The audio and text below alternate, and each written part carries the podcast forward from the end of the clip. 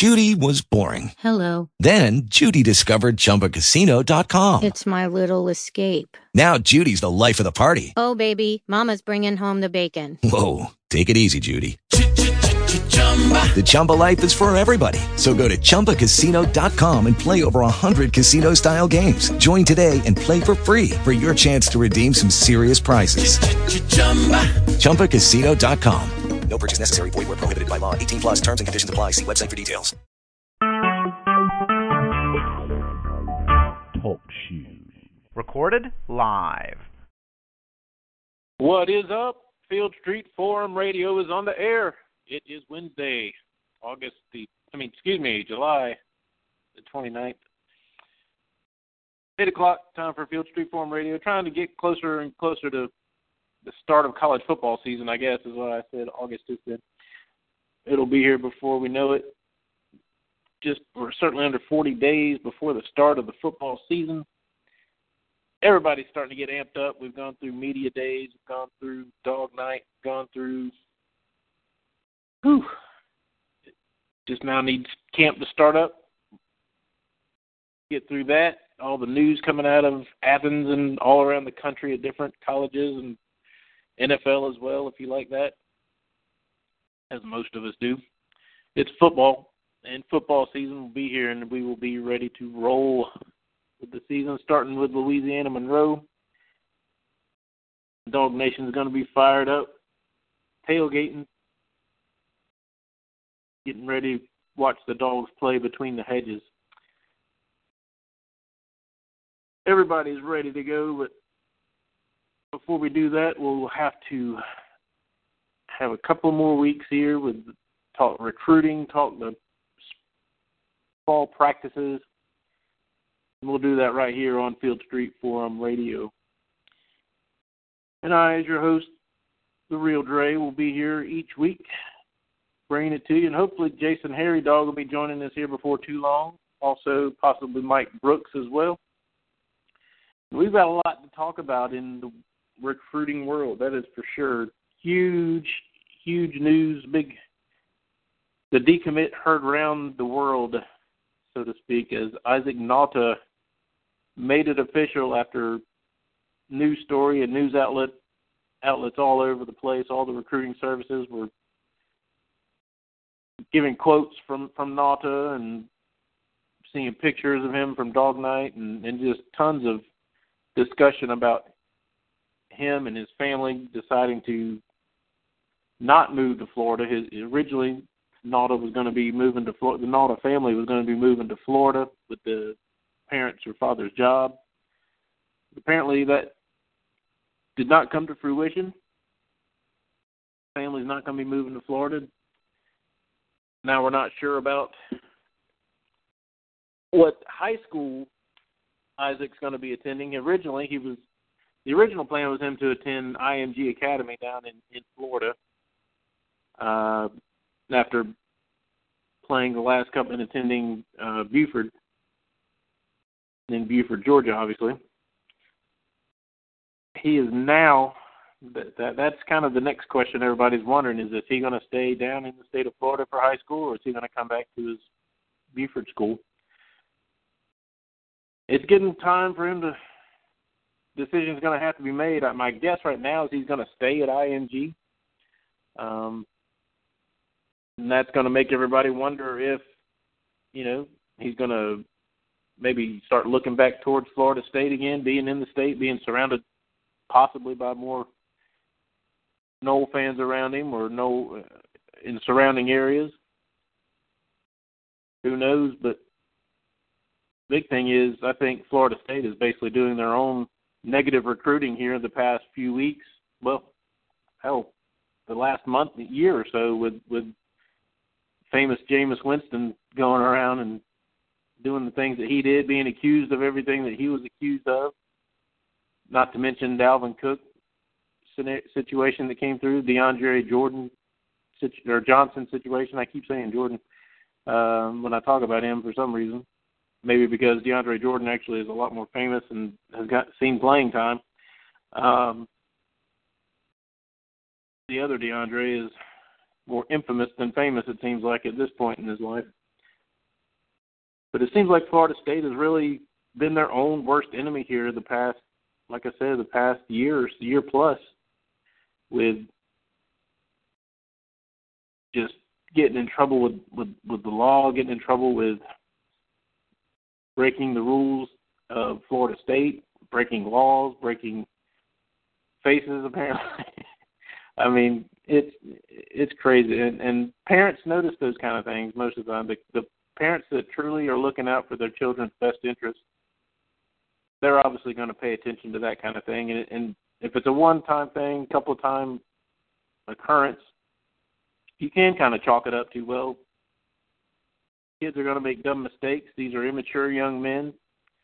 They should know better, obviously, for in those kind of situations, such heinous acts that that have that have occurred on on the Tallahassee campus. But you know, you can at least chalk it up to that, just that, you know, just terrible decisions, kids just not not making not not being their best and, and proving to be their best. But when it's a, a constant occurrence of them being in the headlines for all the wrong reasons, that tends to let people think that there's there's a program wide problem going on from the top down. And I don't necessarily believe that just because you state or decree that no one, no players will be allowed to go out to the bars in Tallahassee, that's not going to end things. Not everything happened in a bar that created headlines in Tallahassee. A lot of it happened in apartments, off-campus apartments, maybe even some on on-campus housing. So Florida State has definitely been their own worst enemy in all of this. And speaking of enemies of Florida State, Jason Harry Dog, what is up? Man, those little butthurt suckers. Ooh, man, you would think with all the the vitriol and and poison coming out of that place, you would think not have decided to create his own trail of tears or something for God's sake. I mean, good lord, he's hurt more Indians than Andrew Jackson, man. Man, the way they're going, you think it was them that hadn't won it won it all since 1980? Jesus. Yeah. I mean, I mean, honestly, like I was just saying, they have been their own worst negative recruiters. I mean, over the last year, can is there a program around the country that's gotten more negative publicity and headlines? Almost, oh yeah, my favorite.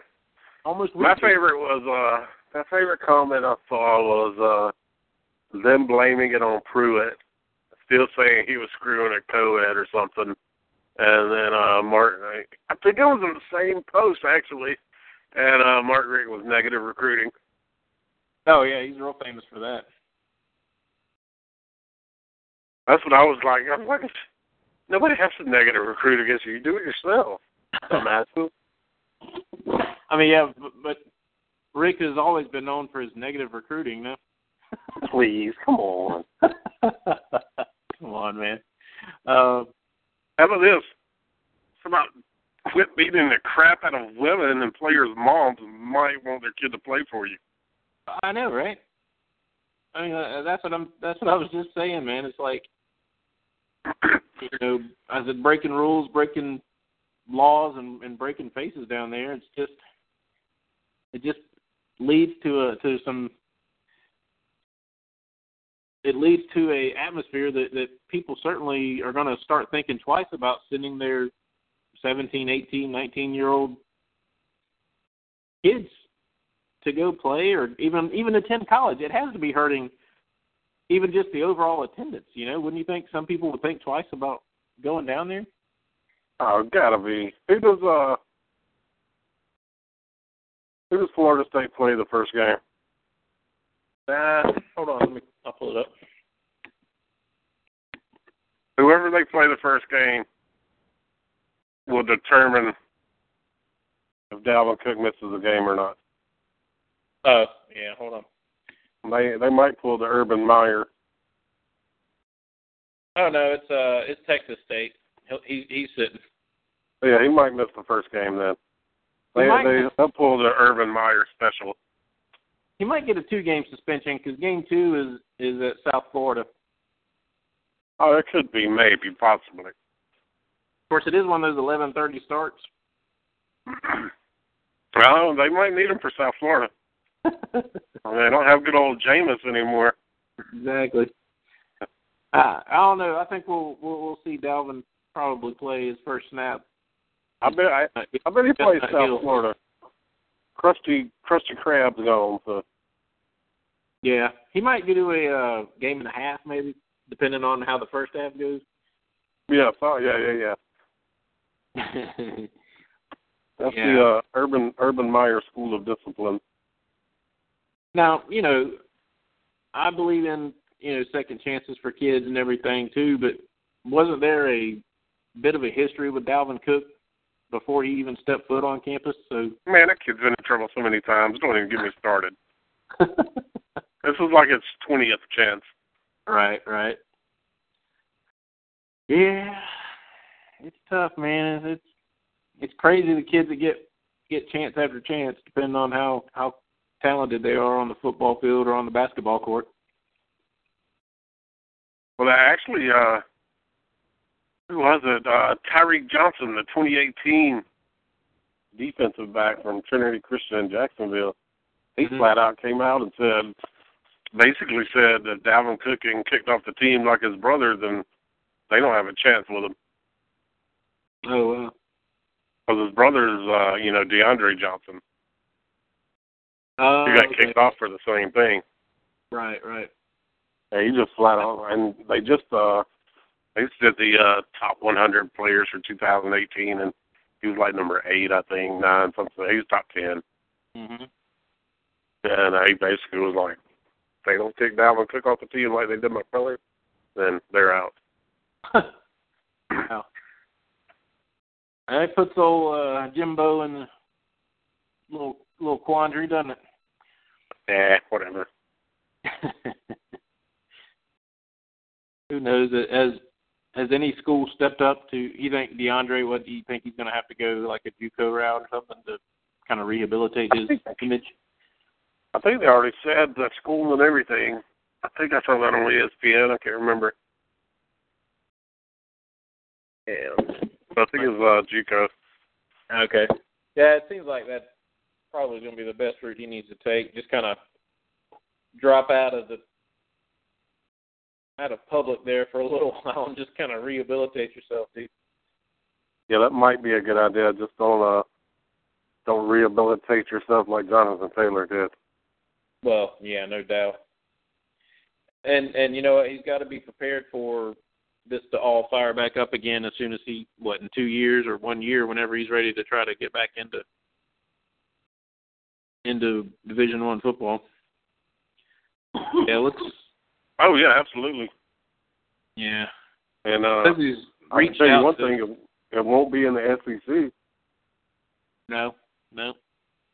He has reached out to Northeast Oklahoma A and M. I, you know what? He might go Big Twelve then, because a lot of times that's what, you know, that kind of happens where more of the eyes from the Big Twelve and, and Midwest schools will, will get their eyes on him, and he'll get a chance to go out to a school out there.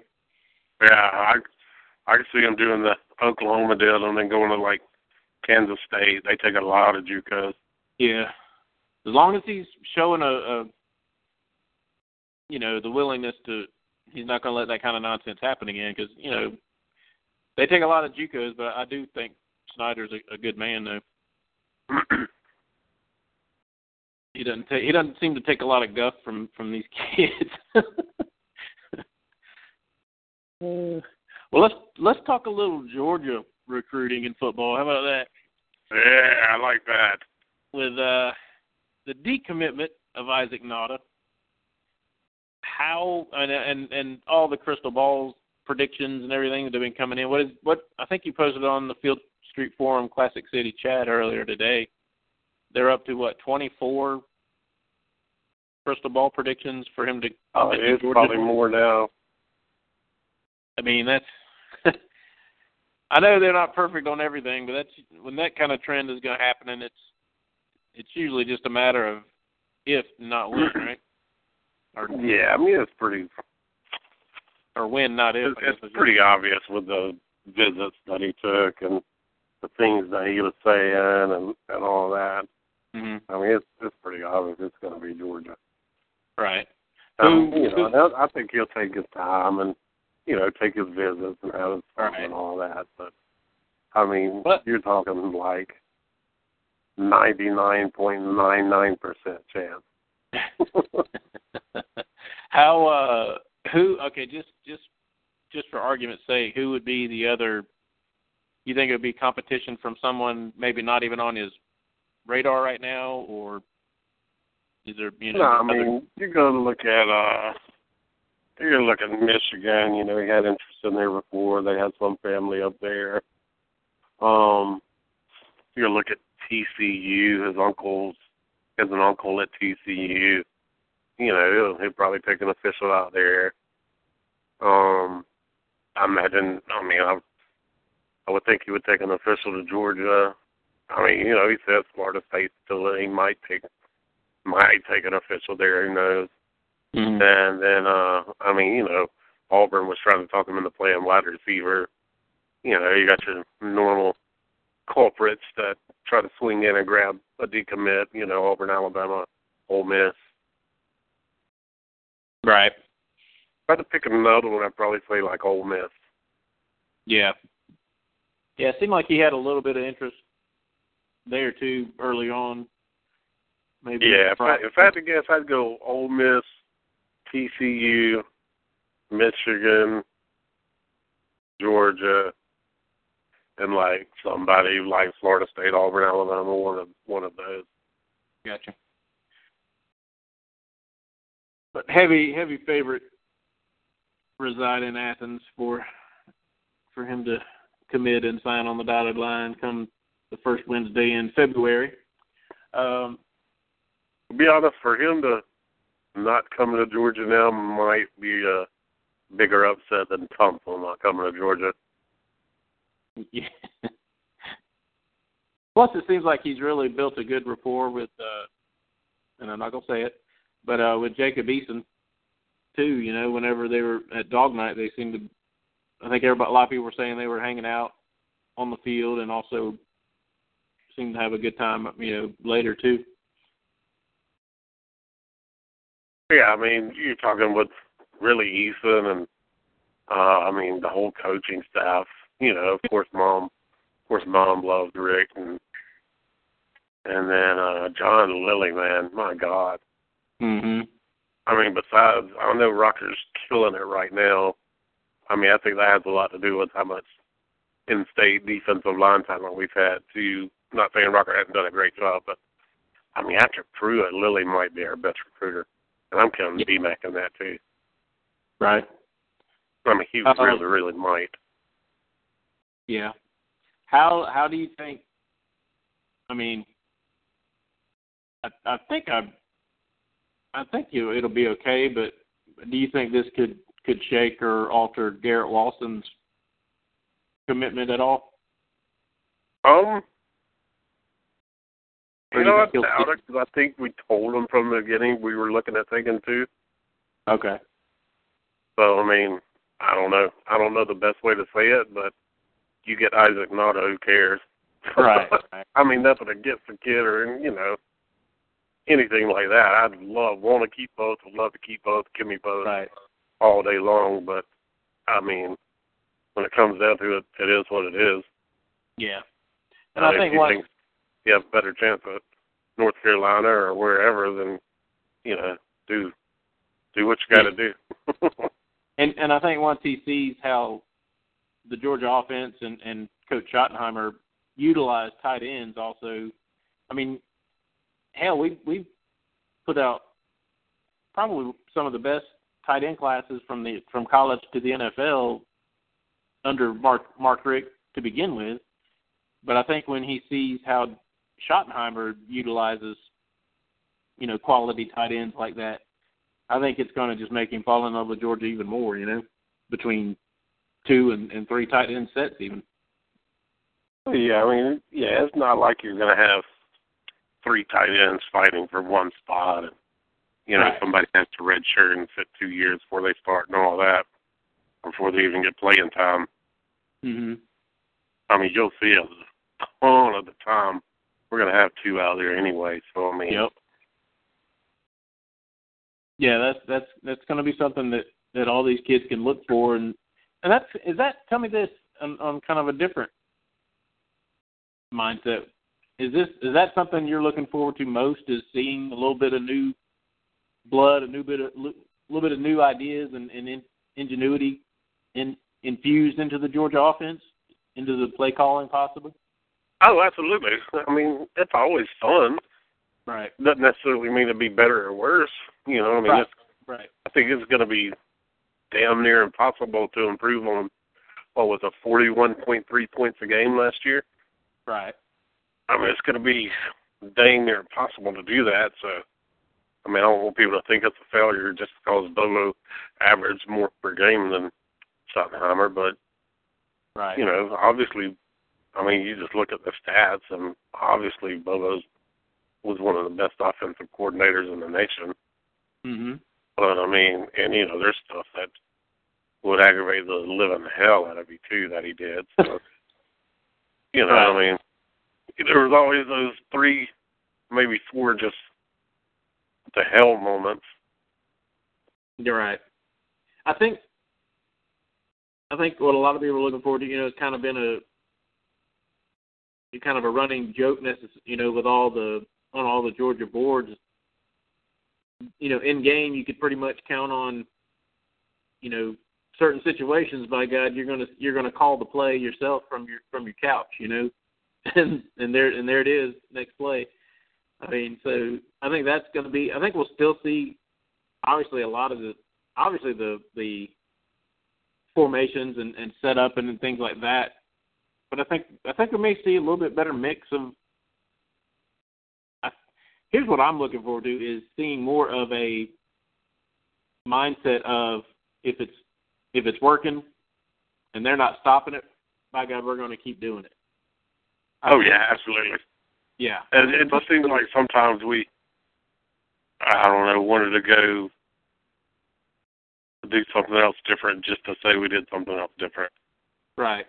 I don't care if we run the same damn play every play. If we score 40 points, 45 points, you can run student body left and student body right all night. I don't care. Yeah, and I think I feel like we kind of outsmarted ourselves by sometimes by you know thinking of well we've run it you know five out of the last six times we've run it a toss you know we've we've gained 50 yards but if they're if they're you know they're probably looking for the toss so let's run the the the screen pass or something you know I mean so it's like it's like I, I just think Bobo would tend to out, try to outsmart himself just a little bit, and uh, and like you said, it's hard to argue with with forty some points a game last year, but it still seemed like there were times where the offense could have improved or or made some some tweaks and and been virtually unstoppable if, if with a couple of you know different play calls. Oh yeah, I mean every probably every offensive and defense coordinator is going to be looked at that way. I mean, there's going to be times where Schottenheimer calls a play and everybody's just going to be like, "What the hell are you doing? Right. We hired you for this.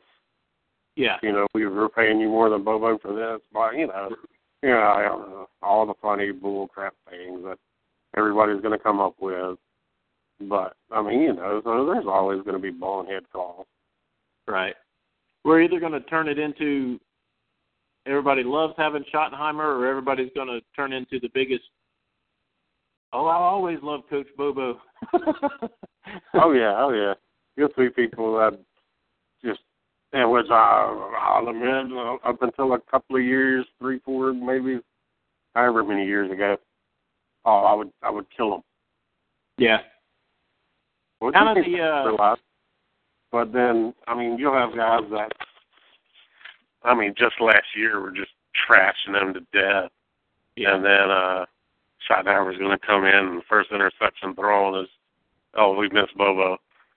Oh yeah, oh yeah, same people. Um, kind of interesting. It, it's going to be fun, man, and and getting a little bit back to recruiting. I know your your favorite source for uh for recruiting is uh the AJC, right?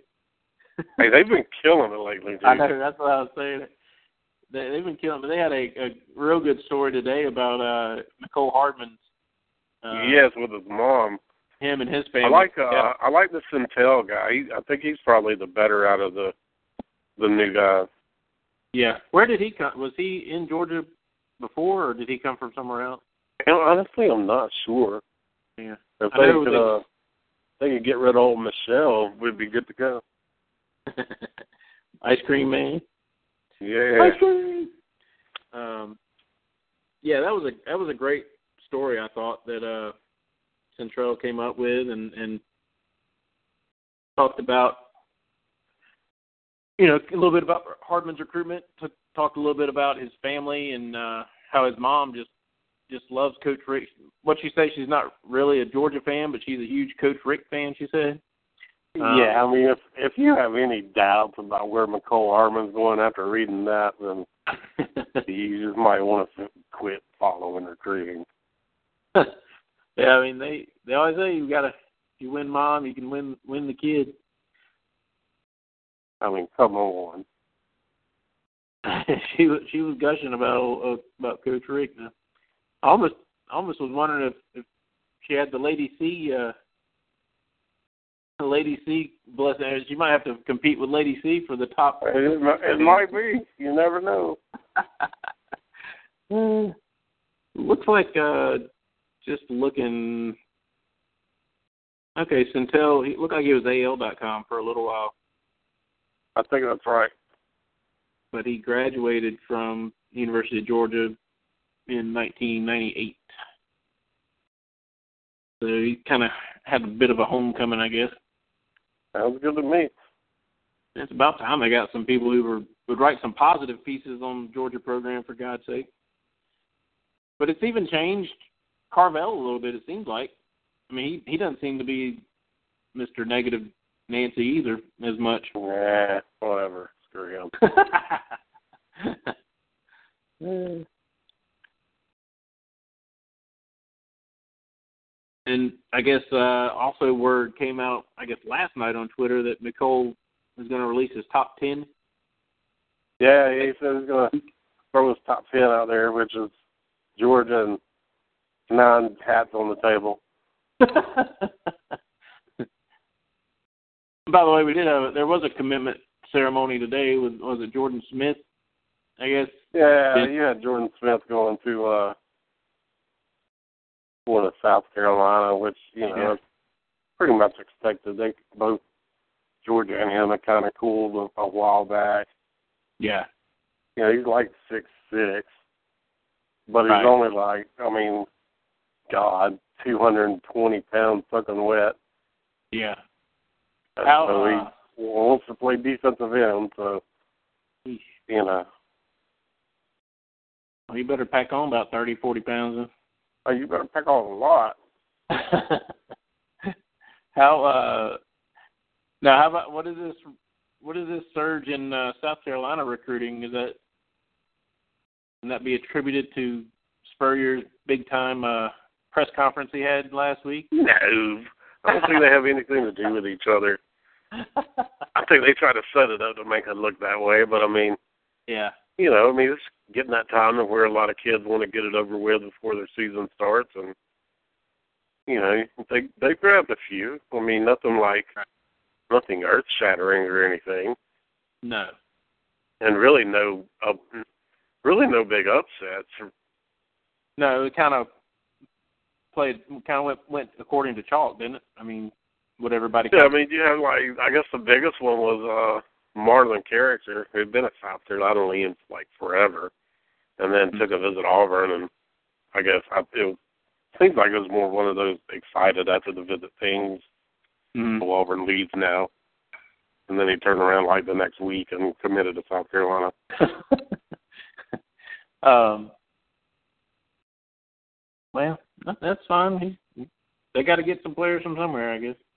Um, yeah, I mean, yeah, I mean, uh, not a big deal. They're not like out recruiting anybody right now. Yeah, I think it's kind of what you're saying. It's kind of a more of a well timed out plan to have that press conference before. I'll, uh, Didn't I they have what one happened big? from our dog night over there? Cookout pool party, whatever thing they did, ten times out of ten. Yeah, yeah. I was just about to say, didn't they have kind of a recruiting weekend too? They tried to, so they kind of planned that press conference out, and then they had some kids that they wanted to go ahead and announce, most likely. Yeah, I mean, I mean, I mean, they set it up. They set it up well. I mean, they're fine, whatever. But Right, right. I'll I'll still take our class ten times out of ten. Oh yeah. Speaking of that, a lot of people have been asking. I've seen tons of comments, not just on our site, but everywhere, asking and all cause. Uh, a bunch of the Georgia recruits went up to that stupid orange carpet day, whatever their bull crap is up there, and uh, like there's three or four comments about, oh yeah, it was small. We got a bunch of one-on-one time, and then everybody just started, you know, why don't we do that? you know, well, we have a thousand kids at dog night, and you know, you got kids talking about they couldn't get in touch with the coaches as much as they wanted, blah blah blah. And the thing is, we actually did do that. We just didn't give it a big name and publicize it as much. I mean, we had a good bit of guys that came in Friday and did like a big barbecue thing in the stadium or whatever. Mhm. Well, I mean, we did do that. We just did it as part of dog night, Right. and then we had a ton of them stay over until Sunday too. Yeah. So I mean, we did like the, you know, everybody's publicizing the orange carpet day and their pool parties and their barbecues and all that, and we just we just didn't do it separate. We did it on Friday as part of dog night, and which I think I mean I like to be honest. Yeah, I do I mean, I guess I guess for the fans they could publicize it more and oh you know Friday night barbecue, you know blah blah blah whatever. But I mean it would be honestly just for the fans. Well, there again, wasn't weren't some of these same people just complaining a couple of years back about not getting enough talent for on on campus for dog night and stuff like that? Yeah, I, mean, I think we've I think we've always called it VIP day. I think, Yeah. and we basically just incorporated that into uh into Dog Night and did like that Friday. I mean, you had like Rashan Gary, Willie Allen, you know, all the big all the big recruit guys that that were there. So, Mhm. so we did do it. Right. And how great was that picture again? You know, when you talk Georgia recruiting for 2016, you you pretty much have to mention Eason with any of these kids, but that was a great picture with uh, Big Country on one side and, and Willie Allen on the other, with stand, with Eason standing in between them. Hopefully, that kind of resonated with all three of those kids. I tell you what, Eason's a recruiter, man. His dad's Yeah. a freaking recruiter too. Well, I tell you, um, and not just recruiting wise, but how about? I mean, Eason might have been the tallest of the three. Oh yeah, he's a, he's a he's a big boy. He's a big kid, man, and Oh, he man. does fly out a little bit more. He's, I mean, everybody keeps wondering about these tall linemen that we're getting. I, I, I think we're setting up for for when Eason's around because he's he's as tall as or, or taller than any of those the, big linemen that we're getting. Oh, easily, yeah, yeah. I mean, every well, they were talking about Sage Harden practicing at center, and they were like a six seven center. And it was like, well, that's terrible when your quarterback's only six six. Exactly. I mean, you put Aaron Murray behind him, and we're gonna have problems. But Murray will just throw it under underneath the center's legs. yeah, something. my God. But you know, if they would just been listening to Field Street Forum Radio for the last couple of years, they would have known. You know, we we could have had Sage Harden at center for for a while. So Man, I can't tell you how long I ragged you about that. Yeah, I think you. I think you were the first one I heard that said something about Sage Harden at center. I was like, what the freaking hell is he talking about? Sage Harden at like center? What are you talking about? yeah, yeah. Then he, man comes on, he's like, yeah, tackle guard and center. I was like, what? Yep. Don't I'm a sage, man. What else can I say? Oh, it's great. I was like, come on, man. One of those offensive line gurus, man. Oh, come on. But back on Eason, I mean, gosh, I mean, I think everybody's seeing how I think it's underrated getting a quarterback on this early that can mm-hmm. recruit like this. I mean, my God, he's recruiting everybody. And I mean, it's not even like everything that gets publicized. I mean, you get Willie Allen visiting Dog Night, and you know he's like, "Oh yeah, I've been talking to Jacob Eason for months." Yeah. I'm like, "What the hell you talking to him?" And I mean, and same thing with Bailey Hockman. I mean, you get him already got him on early. I mean, Right. you know, you're going to battle Tennessee for Trevor Lawrence, but which is now the number one recruit in 2018, and it's going to. It looks like it's going to come down to Georgia and Tennessee. Right. But I mean, and, and he's talking about even committing early, like next, like next spring or summer, and going in and getting on board so he can recruit for whatever team he goes to. Right. And I know it's super early for him, but how is he projected? Is he projected as a pure pocket passer or Oh yeah, yeah. He's he's straight up like Jacob Eason pocket passer. no, okay. I mean, he's already six. He's already Jacob Eason's height. He's already six five, one ninety. Oh wow, really? Oh yeah. I don't really. He hadn't even started his sophomore season yet. Right. Well, I mean, to be completely honest, if I mean I know there's going to be a ton of competition in Athens, but if he's truly wanting to go, you know, pro style and and, and pocket style passing, where else is he going to go? You know. Well, I mean, and you sit there and watch them side by side. That's not the. He wouldn't have anything really to worry about with Eason anyway, mm-hmm. because Eason basically may might be there a year when Trevor Lawrence gets there. And it's not to knock on Bailey Hockman or anything. It's just how good Trevor Lawrence is. I mean, he he could come in and not. I mean, I'm not to say not worry about Bailey Hockman, but he could come in and start over Hockman. I think. Yeah. Yeah, I mean that's the thing. He needs to think the best for for his future, man, because he's if if that's his goal is to play professional football, it's gonna be kind of hard to play in the spread and running around, you know, within that style of offense that Tennessee has. I mean, it's just, Yeah, I mean, and and I think I think him and his dad understand too that pretty much every top SEC program is at least going to try to bring in a top quarterback every year. So I mean, it's going to be competition wherever he goes. Right. I mean, unless somebody just gambles and says and tells them, "Look, we're not taking one in 2017. We're only looking at you in 2018. You're our guy." Unless somebody gambles like that, you know, he's he's going to have competition from the year before. hmm Yeah, to be the number one quarterback, you're you're going to go to a program that that's like you say is just going to be other top quarterbacks in in in the country as well. I mean, Yeah, I mean, he's not going to go and pick like Boston College because there's no competition and he can start year one. right? Exactly. So I mean, but yeah, he'll, he can. He, he'll give he'll give Bailey Hockman everything he wants and then some. Mhm. Like I said, it's not a knock on Hockman. Both of them are freaking great. Both of them are awesome. But Lawrence, Lawrence is he's big time. Yeah. How uh, has there been any more movement along the offensive line in, as, as far as recruiting goes? Oh man, throw a freaking quarter up in there.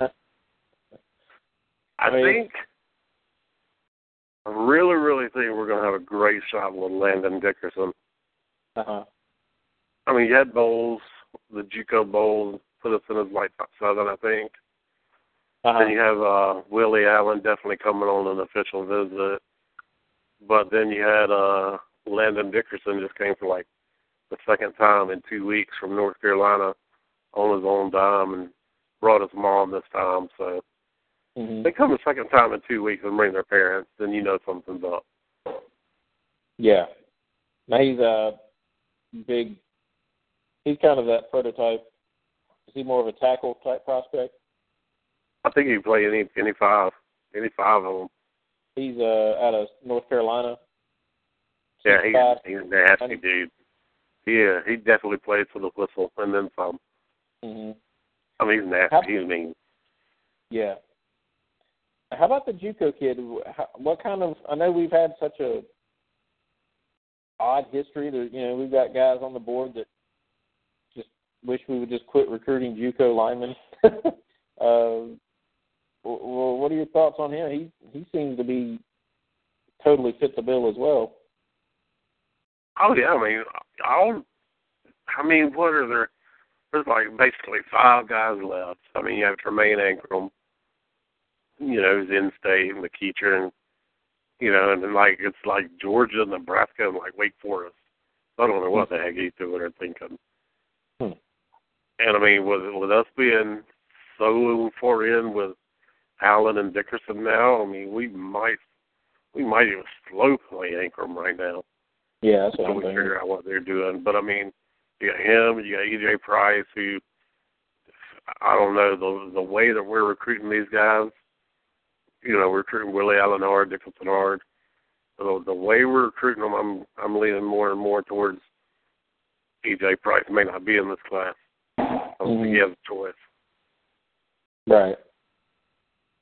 And I mean, I don't think it's I don't think it's a done deal yet, but we're Right. recruiting these guys pretty hard to have like EJ Price in our back pocket. So Yeah.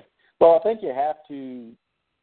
You can't just rely on a kid who's already, you know, something came up, so you can't really rely on a kid to that's already made some kind of decision that's made you decide to ask him to possibly decommit.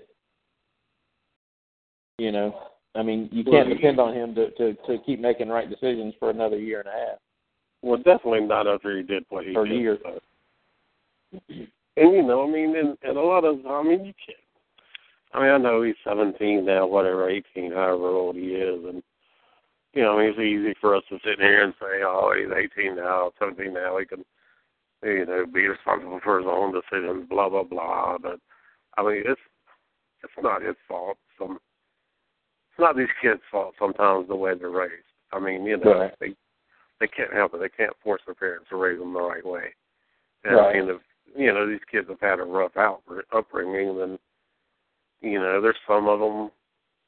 I mean, honestly, there's some of them you're going to have to have more leeway with. To be honest, Mhm.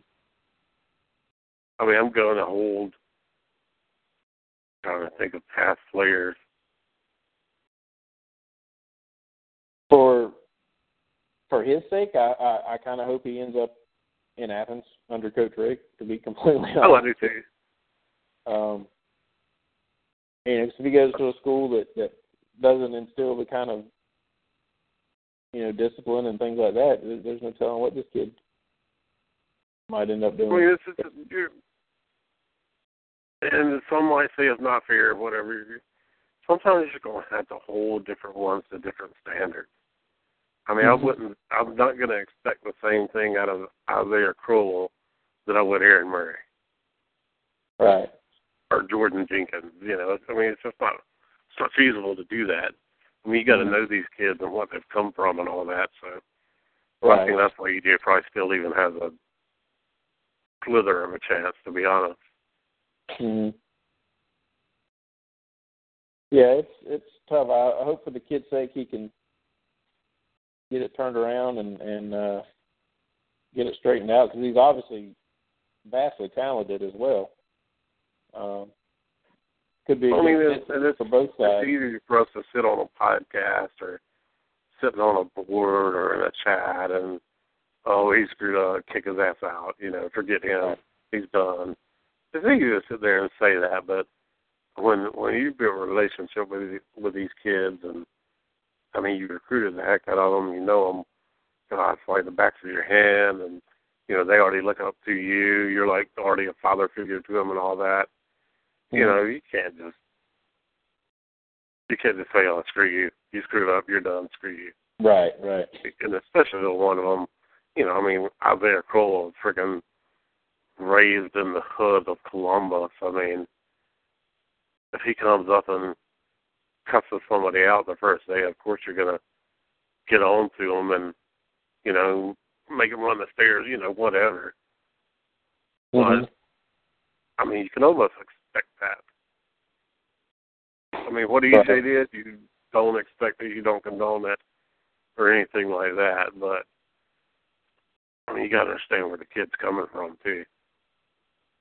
To say, Yeah. okay, he's either done, or we'll give him a chance because we think we can actually really, really help. Yeah. Um, some of this. How about a uh, tweet that went out from? Let's see. Hold on. Mr. William Poole went out earlier. It was kind of one of those. Uh, uh, what do they call it? The where they kind of Photoshop the different logos and stuff onto it. And William Poole tweeted out a commit to the G picture and everything. Um, have you is, is that something that's likely, or what? What do you what are you hearing as far as in regards to William? Yeah, I mean, I don't, you know, he's a 2017 kid, so hmm I mean, I don't think he will like anytime soon or anything like that. But Georgia, Georgia sits in a good place with him. I mean, you're looking at, uh, of course, he's gonna have love LSU. Right. You know, he took a visit there and, and came back and liked them a lot. I think Florida State just offered. I think Florida State offered him the same day Don Not had decommitted. Oh, okay. So I was laughing about it. But but but Georgia, we we we sit in a good place for him. I mean, you look for you look for us to recruit him and D'Angelo Gibbs and James Williams and and hopefully hopefully LeCounte. But if not, I mean, you got like Lee Anthony Williams. I mean, the 2017 defensive back class, man, they're stacked. It's yeah, it's it's crazy. It's absolutely loaded in 17 with DBs, especially and and receivers and athlete types. You know. I mean, folks are just gonna have to understand. I mean, we're just gonna miss some of them. It's not because we don't want them, but I mean, you know, why are you gonna take five of them? I mean, you can name seven off the top of your head in Georgia alone. Yeah, I mean That that, any that's the thing. year, like any year, they'd be like the top defensive back in the class that you want. I mean, you can name like seven of them off the, off the top of your head. Uh-huh. And that's the thing. People are going to get. They're going to see kids go into other schools, and they're going to be freaking out. But they've got to realize how deep this 17 class is. I mean, you want to get your pick of the litter, no no doubt about it. But uh, like you said, if you're bringing in four or five defensive backs, you can probably choose from about 10 to 15. In any of those five, you're going to be a stellar class. I can't remember who I was telling this to, but it's like this year with the defensive line class, like Mhm. pretty much any other year, having Auburn and Ohio State ahead of Georgia for Antwuan Jackson Mm-hmm. would put a lot of people in panic mode. I mean, any other year besides this year, and everybody be like, God, what have we done? You know, how'd we lose him? To the point where, I mean, this year you're just like, well, we got Rochester, we're probably getting Brown, you know, or we're recruiting the hell out of Gary, you know, okay. You never actually want to lose them, but it's like, oh, we can afford to lose Antwuan. Right. Like Isaiah Pryor, you know, will he even be a defensive back when he gets to college? You know, of course you want him. I mean, it's freaking Isaiah Pryor, but you know, next year's just the year where you, you could just be like, well, we got about seven more in our back pocket, so we'll be all right. Mhm. Yeah, no, you, you see you see things like Antwuan Jackson or looking at Auburn or looking at Ohio State or, or wherever. Normally you'd, you'd be like, oh my God, no. But when you've got when you're when you've got a Julian Rochester and tow, and you've already got Tyler Clark, and you've got Derek Brown likely heading heading your way, possibly the number one player in the country, and uh, Gary possibly coming to Georgia. well, I mean, it's kind of like, good lord, how many can you possibly take? You know, I mean, the kids are, you know, there, there's enough of a tr- of a trend now for for especially defensive linemen to kind of group up together, but good lord, the kids eventually are going to have to start thinking, am I going to be able to get playing time if I go? if you look at this year's class plus the 15 class on top of it, you really got to start thinking. Well, I mean, any combination of those guys is just ridiculous anyway. Yeah, normally two of those guys would be like a fantastic class. Oh, and I mean, you're talking six of them. Right. I mean, y'all saw the pictures of. uh I saw the picture of freaking Derek Barnett. My God. Oh, uh Michael Barnett. Yeah, Michael Barnett. Sorry. Yeah, Michael Barnett. My God, he's massive. How was how was he not? I mean, I know he was a four star, right? But I mean, it seemed like with that size and, and speed that he has and showed, what was it Oh, dude, it's, that kept him from being rated even higher? I mean, you're Crazy. talking. I mean, you got him, Ledbetter, Trent Thompson, Justin Young, Mm-hmm. And I'm telling you right now, don't count out Hawkins. Yeah, Don't count him out. I'm telling you. and Rivers is what Riv- what do you think on Rivers? Is he? Do you feel like he will be a contributor this year? Do you feel like he's a redshirt candidate? Yeah, I, th- I think Rivers will. Honestly. Yeah. I mean, it's it's crazy. And I was looking at the Georgia roster earlier for an article I'm writing, and it's like you got Sterling Bailey. Let me let me see if I can pull it up real quick. You got uh, Josh Dawson. You got let's see, hold on a second. There was a third one that I that I put on there. And they're like the only upperclassmen.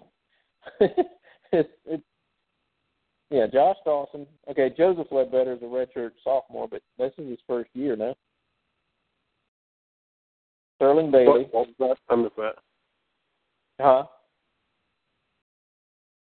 Uh, I couldn't hear what you said. No, I said uh you got Josh Josh Dawson. Joseph Ledbetter is a redshirt sophomore, but this is his first year on on campus, isn't it? Well, uh, no, he was a tight end last year. He did make it on last. Okay. Um, Sterling Bailey, of course. Keon Brown is a redshirt freshman, so he didn't play last year. And James Deloach is a senior this year. All the rest are freshmen, dude. Michael Barnett, Jonathan Ledbetter, Chauncey Rivers, Justin Young, Daquan Hawkins, and Trenton Thompson. They're all in one class. Yeah, that's nasty. And then you put that with, I mean, you put it with, God, Tyler Clark, Julian Rochester, Derek Brown, either, probably either Mikael Carter or Rashan Gary. I mean, come on, man. That's sick. That's that's crazy, dude. And tell me this: Do you kind of compare? Uh, uh, hold on, where is he at? Would you kind of compare Clark and, and Justin Young favorably? Kind of being the the, you know, and maybe in any other year they would be getting a lot more attention than than they do now. Honestly, I don't know. I think Clark's better. Oh, really? Which is saying a lot. Yeah. But I mean, like Young, it seemed like last year. I remember the uh Grayson coach. You know, I think. I mean, correct me if I'm wrong, but didn't he say that Young is like the best defensive lineman he's had at Grayson? And this is the school Oh, yeah. that produced Oh, that, like- that produced He's Deep. like 21 sacks or something, man. Come on. so I mean that's like I said, if he was to come out in the 13 or 14 class, he he may have been a, a five star and, and one of the top 10 defensive linemen in the country. But then you know, and it feels like I feel like Clark is kind of getting a little bit overshadowed because he's committed early, kind of like Justin Young did. He's kind of you know shadowed overshadowed a little bit by Rochester and Antwuan Jackson and Derek Brown and those guys. But dude, you put him, you know, compare his film and, and look at him side by side with these kids, and he's just as active and just as a disruptive force as, as any of those guys that you named. I tell you, I'll tell you what to watch out for, Clark. All right, see these norm. I'll say normally, normally these Atlanta kids probably have a little bit better coaching. I mean, just to be honest. Mm-hmm. You know, the coaches probably get paid more, so they probably get more experienced coaches. You know, probably get a little better coaching. There's more. uh there's more trainers around for them to go up the street to and get the you know the right training and all that. So you know where you're Derek Brown and maybe even Julian Rochester, where they're probably more technical. Mm-hmm. Got to watch out for it with Tyler Clark is he's country strong man, mm-hmm. and he's quick. And you gotta, I'm telling you, you gotta watch out for him. He's quick. Mm-hmm. And and that was that was what was so I think big about Trent Thompson last year because he had the technical stuff down pat, and he was country strong too.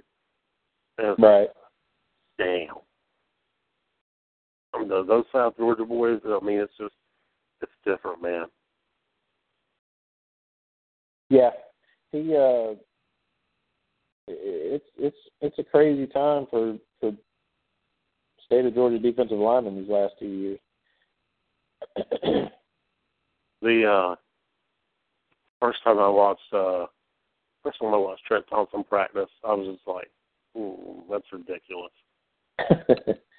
if if Nauta's a once every ten year tight end, Trent Thompson's a once every ten year defensive lineman. Mhm. I mean, you're talking like Seymour Stroud type. Yeah, that's what I was saying with in that article I'm writing that, that Thompson is kind of a and I said that exact word. Basically, I said he's a once in a decade type of talent. I mean, it, it's crazy. The combination of his speed and, and strength is just crazy. I think uh I think Rashan Gary might be a little overall might be a little faster. Uh huh. I don't think he has a better first step, and I think Trent Thompson's stronger. Mhm. And you know, let's talk about Gary a little bit. That's you know, I think everybody's kind of hesitant to really jump on board. You know, we had a real good discussion earlier today on the on the board on Field Street Forum that uh, I can't remember. I don't remember who it was. Was it Dapper Dan and uh, somebody else? I can't remember who it was. It was kind of kind of the the not quite as cheerful outlook on it. But I think a lot of it is that you know they feel like they've been kind of down this path before with these top two or three players in the country showing so much love to Georgia for a two or three week span or a month span. And then when it comes down closer to signing day, it's kind of like, I really like him, but, you know. I'm telling you, I'm not necessarily saying we get Gary this year, uh, but I'm telling you, this year is different. Yeah. This, these guys are on an entirely different level I'm glad to finally be playing on that level. Yeah. But I mean, they're on an entirely different level. Yeah, I mean, there's no. I think I think the Georgia fans are going to have to really readjust their expectations of of the recruiting class. No? You get that first out of state big one, and that's when everybody starts really realizing, you know, it's fun to talk about the differences and all that, but you know, we're a you better show me the proof kind of generation type thing. Mm-hmm. But when that that first big out of state one, I think we started seeing it a little with uh Rico McGraw flipping back. Mm-hmm. And you know, pull pull that first out of state five star, and then everybody's going to be like, "Oh, okay, well they are on a different level. Right. And of course, all the other teams are going to start throwing the money signs around Georgia's cheating, blah blah blah. Oh yeah. Comes with the territory, whatever. Hey, if they're not saying we're cheating, then we're probably not doing a good enough job. Chances are, I mean, obviously we're not, but as long as they think we are, that's fine. I, I get care less what anybody thinks, but Mhm. Know. Lord knows if anybody would know illegal recruiting tactics, it's our neighbors to the west and possibly to the north.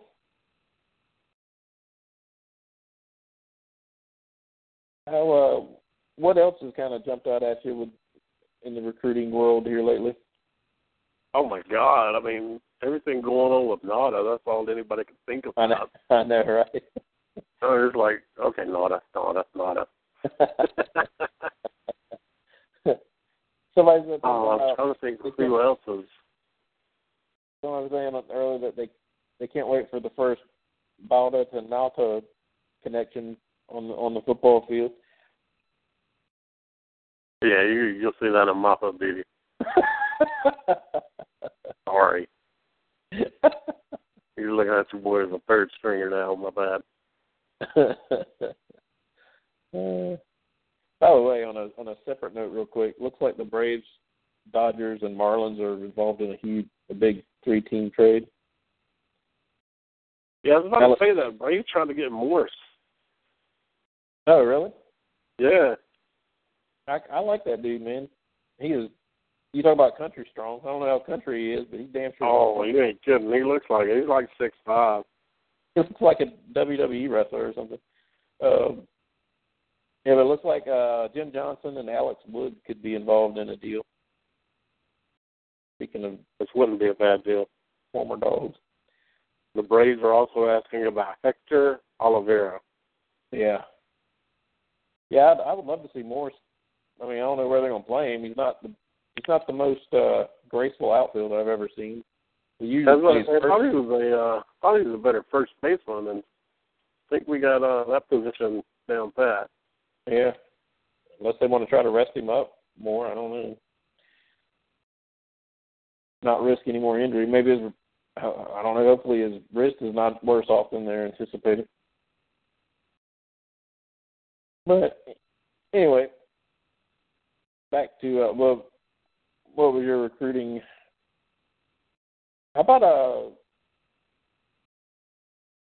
Jaleel uh Jaleel Gwynns? Is there any Yeah, thought- yeah, he's announcing all on the nineteenth. Oh, okay. So just under what about three weeks, huh?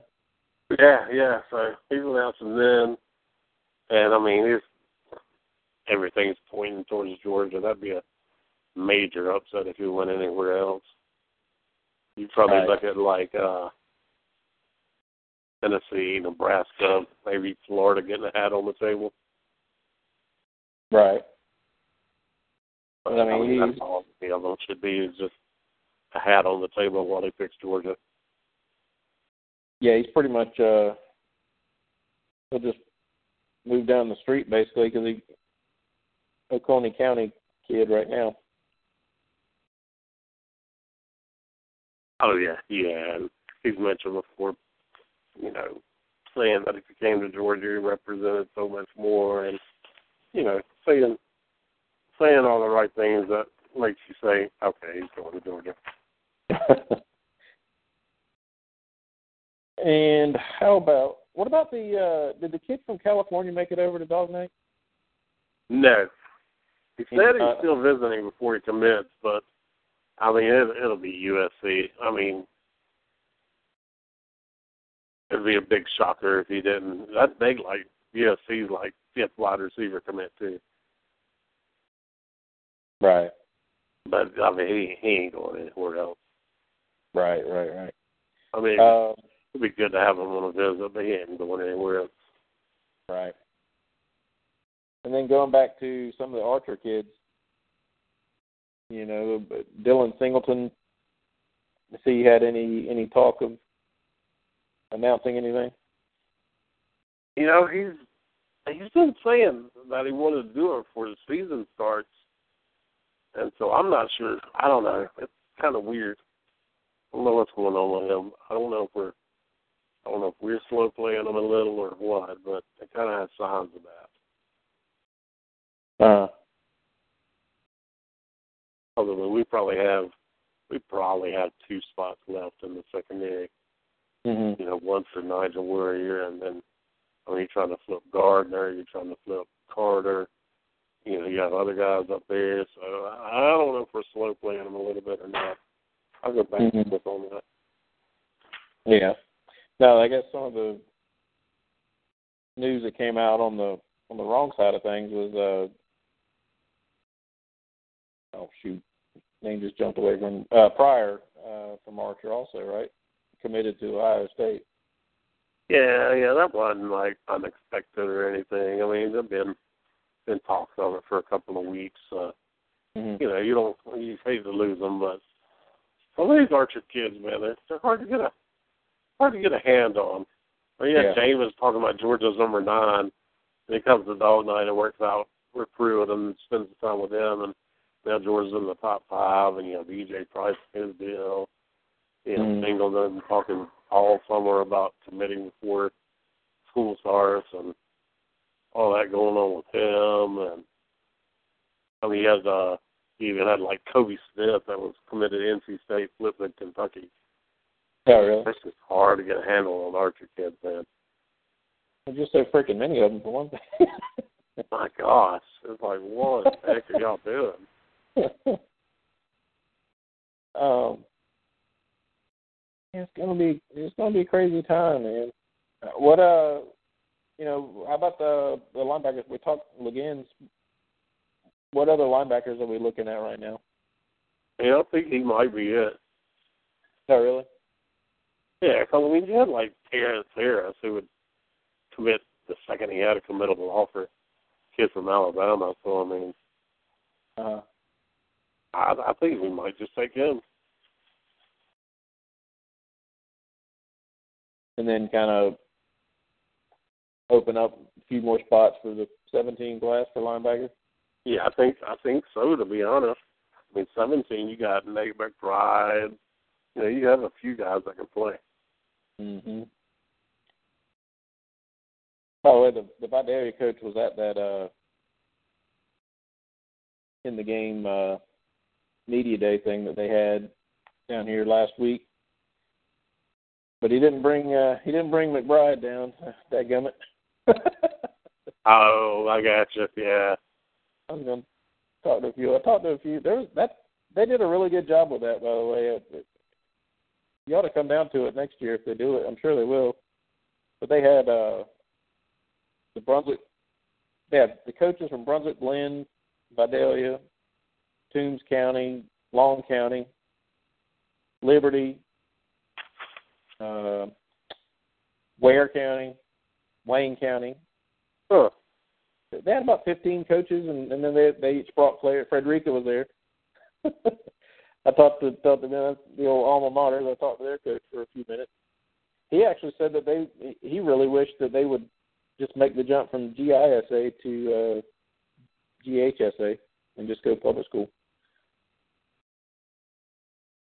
I don't know how they would do it because they only got about 70 kids total in the high school, but Yeah, that would be rough.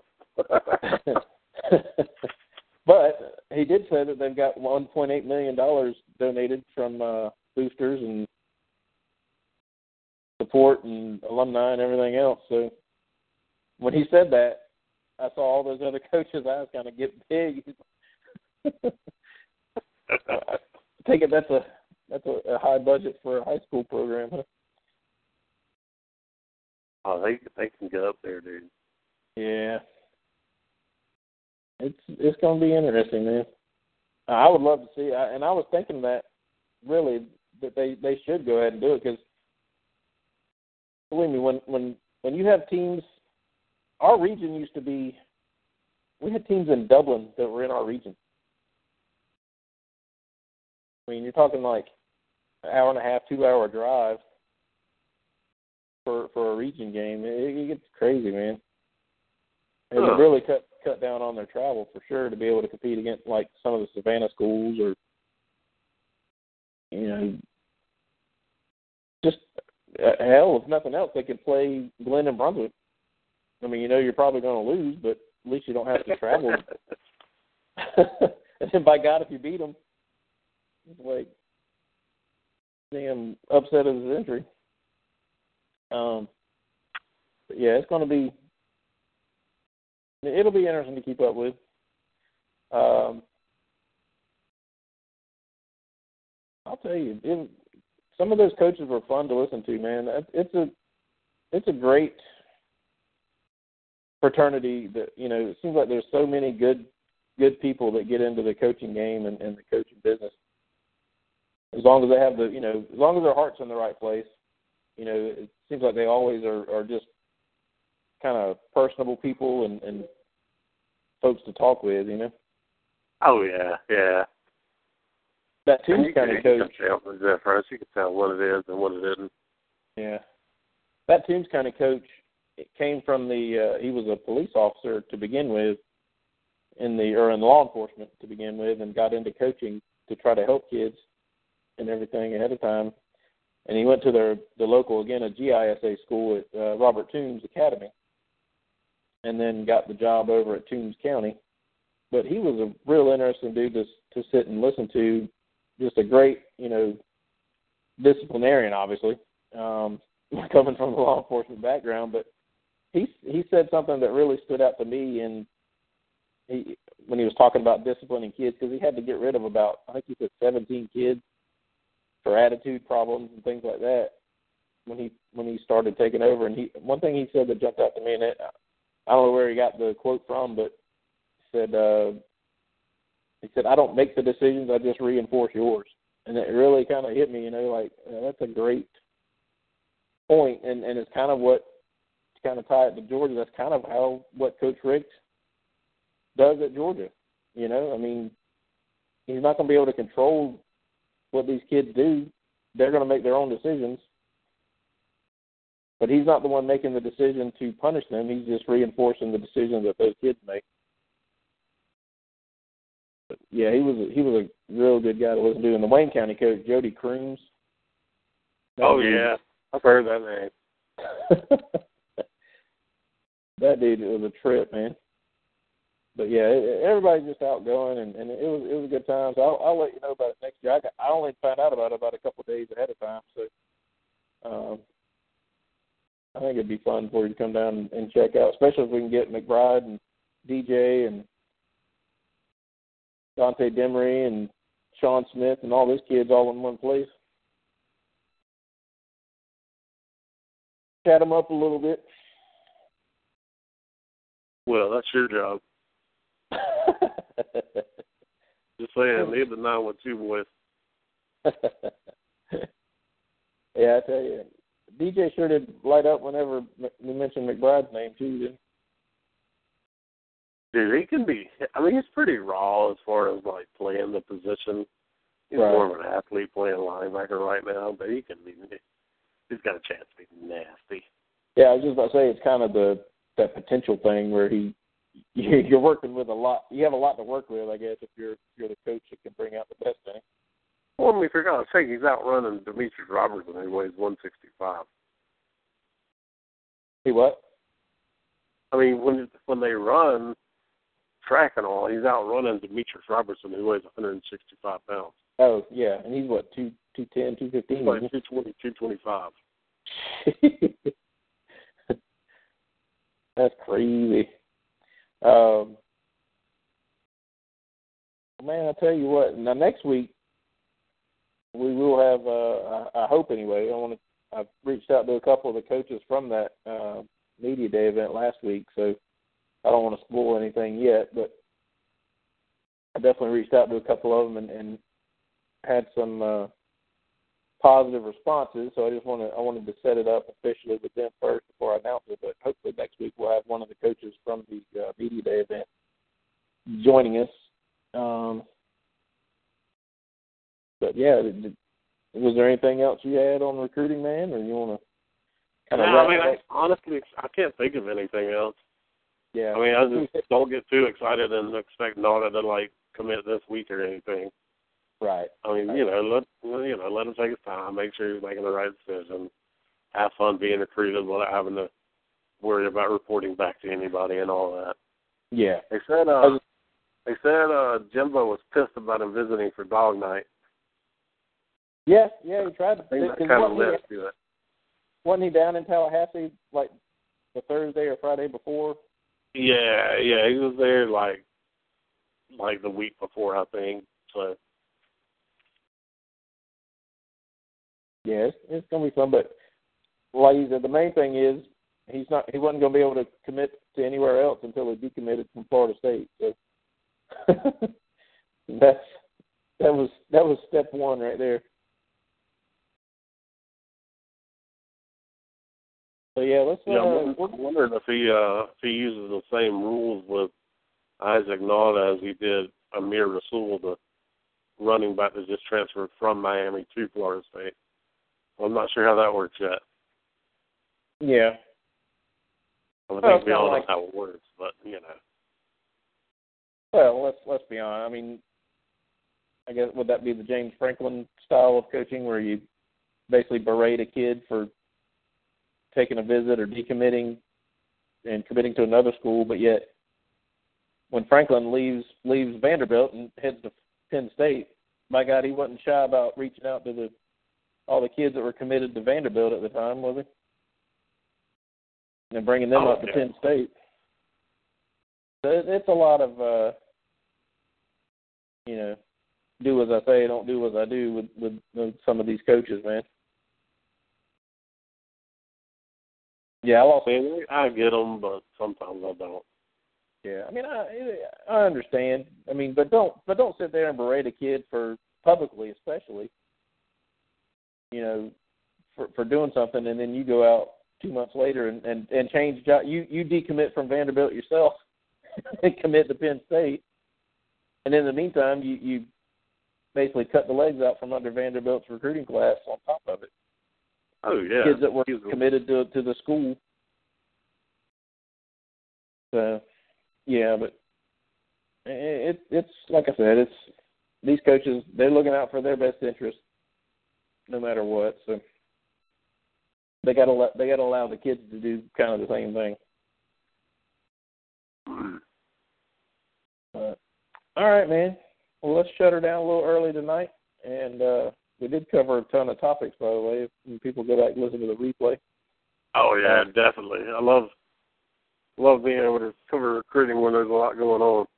Yeah, hit, hit a lot of kind of a speed round kind of thing. I appreciate it, but give everybody a go. Meet. Hey, I've noticed a lot more, uh,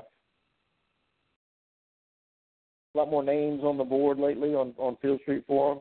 You know, chatting it up and everything. So Oh yeah, the summer summer break's getting over. It's always Yeah. slower during the summer. you can tell we're we're down to about thirty days or so left before before football starts because traffic has definitely picked up big time. They wish to close with a uh, John Lilly tweet. All right. He just he just he just put everybody is talking about Drake and Meek. Me, I'm just waiting for Fly Guy Two Stacks to drop some new fire for the season. that would be uh, Sony Michel for those in the uh, unfamiliar with Twitter. Oh yeah, sorry, Sony I Guy Two Stacks. Sony. Uh, yeah, that's, that's gonna be Lilly, man. Like you said, he's a talk about personable dudes. He'd be one you'd, you'd love to sit down and, and talk with for about an hour or two. Oh, I love him to death, man. He's great. All right. Well, everybody, if you haven't already done so, go sign up on FieldStreetForum.com. Head over to the Classic City chat and talk it up. We've been, like I said, it's been it's been hopping in there the last about what week or two weeks or so. Um, Oh, yeah, ever ever since Dog Night, basically, it's been just crazy busy. Um, give us a follow on Twitter at Field ST Forum. Give us a follow on Facebook with the same name, Field ST Forum. Give me a shout on Twitter and Facebook at the Real Dre. Till next week. Go dogs. See you.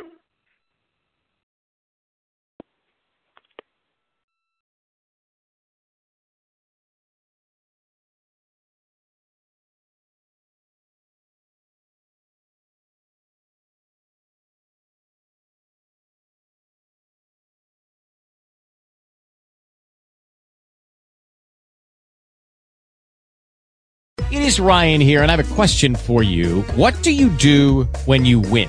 Like, are you a fist pumper? A woohooer, a hand clapper, a high fiver. I kind of like the high five, but if you want to hone in on those winning moves, check out Chumba Casino. At ChumbaCasino.com, choose from hundreds of social casino style games for your chance to redeem serious cash prizes. There are new game releases weekly, plus free daily bonuses. So don't wait. Start having the most fun ever at ChumbaCasino.com. No purchase necessary. Group. Void were prohibited by law. See terms and conditions. 18 plus.